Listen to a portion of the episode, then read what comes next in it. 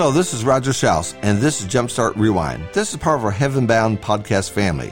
The month of August, we're looking at jumpstarts written from the book of 1 Samuel. Today comes from 1 Samuel 17, verse 33. Then Saul said to David, You're not able to go against the Philistine to fight with him, for you are but a youth, while he has been a warrior from his youth. Our verse today takes us to the story of David and Goliath. David, the courageous and faithful servant of God. Early in David's life, he meets one of the greatest challenges of his life, fighting the giant, Goliath. David and Goliath, a story that so many of us grew up with. Goliath, the seasoned warrior, stood over nine feet tall. David, the teenager, had never been in the army, yet was taking on Israel's greatest enemy. Goliath is armed with spear, sword, and shield. David is armed with faith in God. Five smooth stones, a sling, and confidence in God, and the giant came tumbling down. Great story, powerful lessons. It's easy to keep this superficial and miss some greater lessons here for you and I. Consider, if you will, first of all, Goliath wasn't David's problem. David was a kid by our standards today. He wasn't military. There was an army. There was a king. There were many people who ought to fight the giant. What David, what did David know about fighting? What did David know about Philistines? The reason why David should not get involved are numerous, yet he went. He went to the king. He went to the brook to gather stones. He went before the giant. I think we find it too easy not to get involved because we say it's not my job. So we stand on the sidelines of life. It's not my battle, we say. There are kings and armies that ought to do this. So we sit back and watch the country deteriorate, or a church fall apart, or a family degenerate. What can I do, we say. It's not my job, we tell ourselves. That didn't stop David. He made it his job. He got involved. Christians are not on sideline people. They are engaged in the battle of life. They are teaching, showing, serving, and helping. Shame on us for walking away from battles. Shame on us for allowing Satan to gain ground. Shame on us for doing nothing. Battles are messy and battles are intense and battles involve casualties. How can we say we care when we sit back and watch a family fall apart or church fizzle out? Goliath wasn't David's problem, but he made it his problem. Second, for any good that you want to do, there are those who oftentimes on your side that stand in the way. David had two sets of opposition to deal with. First was from his own brothers. David's oldest brother burned with anger against David, verse 28 says. Why was his own brother angry?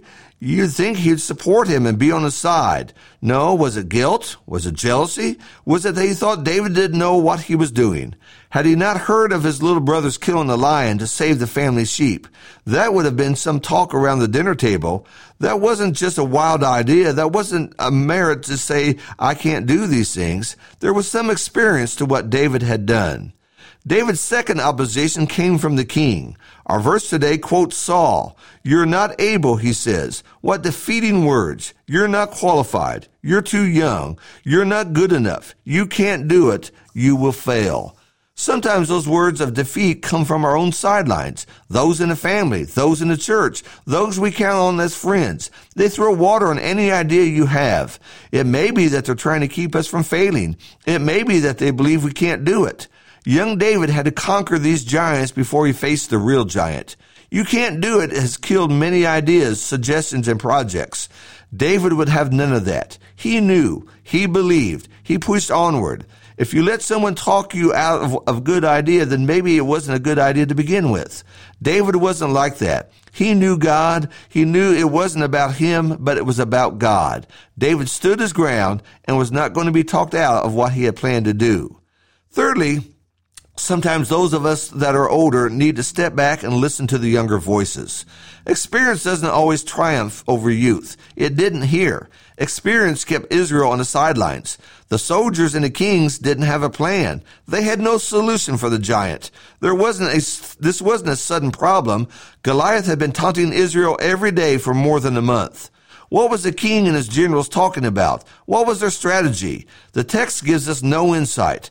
This could have gone on for as long as the Philistines were willing. David the teenager had a plan. Sometimes younger voices do know what to do. Sometimes a younger voice in the pulpit can say things better than the old seasoned voice in the pulpit. Sometimes parents need to listen to what their kids are saying. They may have a good idea now and then. I'd like to see churches using younger people. Israel was saved not by the wisdom of her king, nor by the strength of her army, nor was it by the courage of one teenager. A sling instead of a sword, no shield, no backup plan.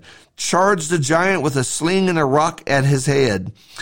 That plan wouldn't make a military manuals. On paper, that looks like a bad idea, but with God, all things are possible. David had his trust in God. David had experience with God. David simply knew. We must wonder if we're standing in the way of a young David today. Are we telling them no when we ought to give them a chance? One of the hardest things for all young people to face is trying to find a job without experience. Everyone wants to hire the guy with five years experience.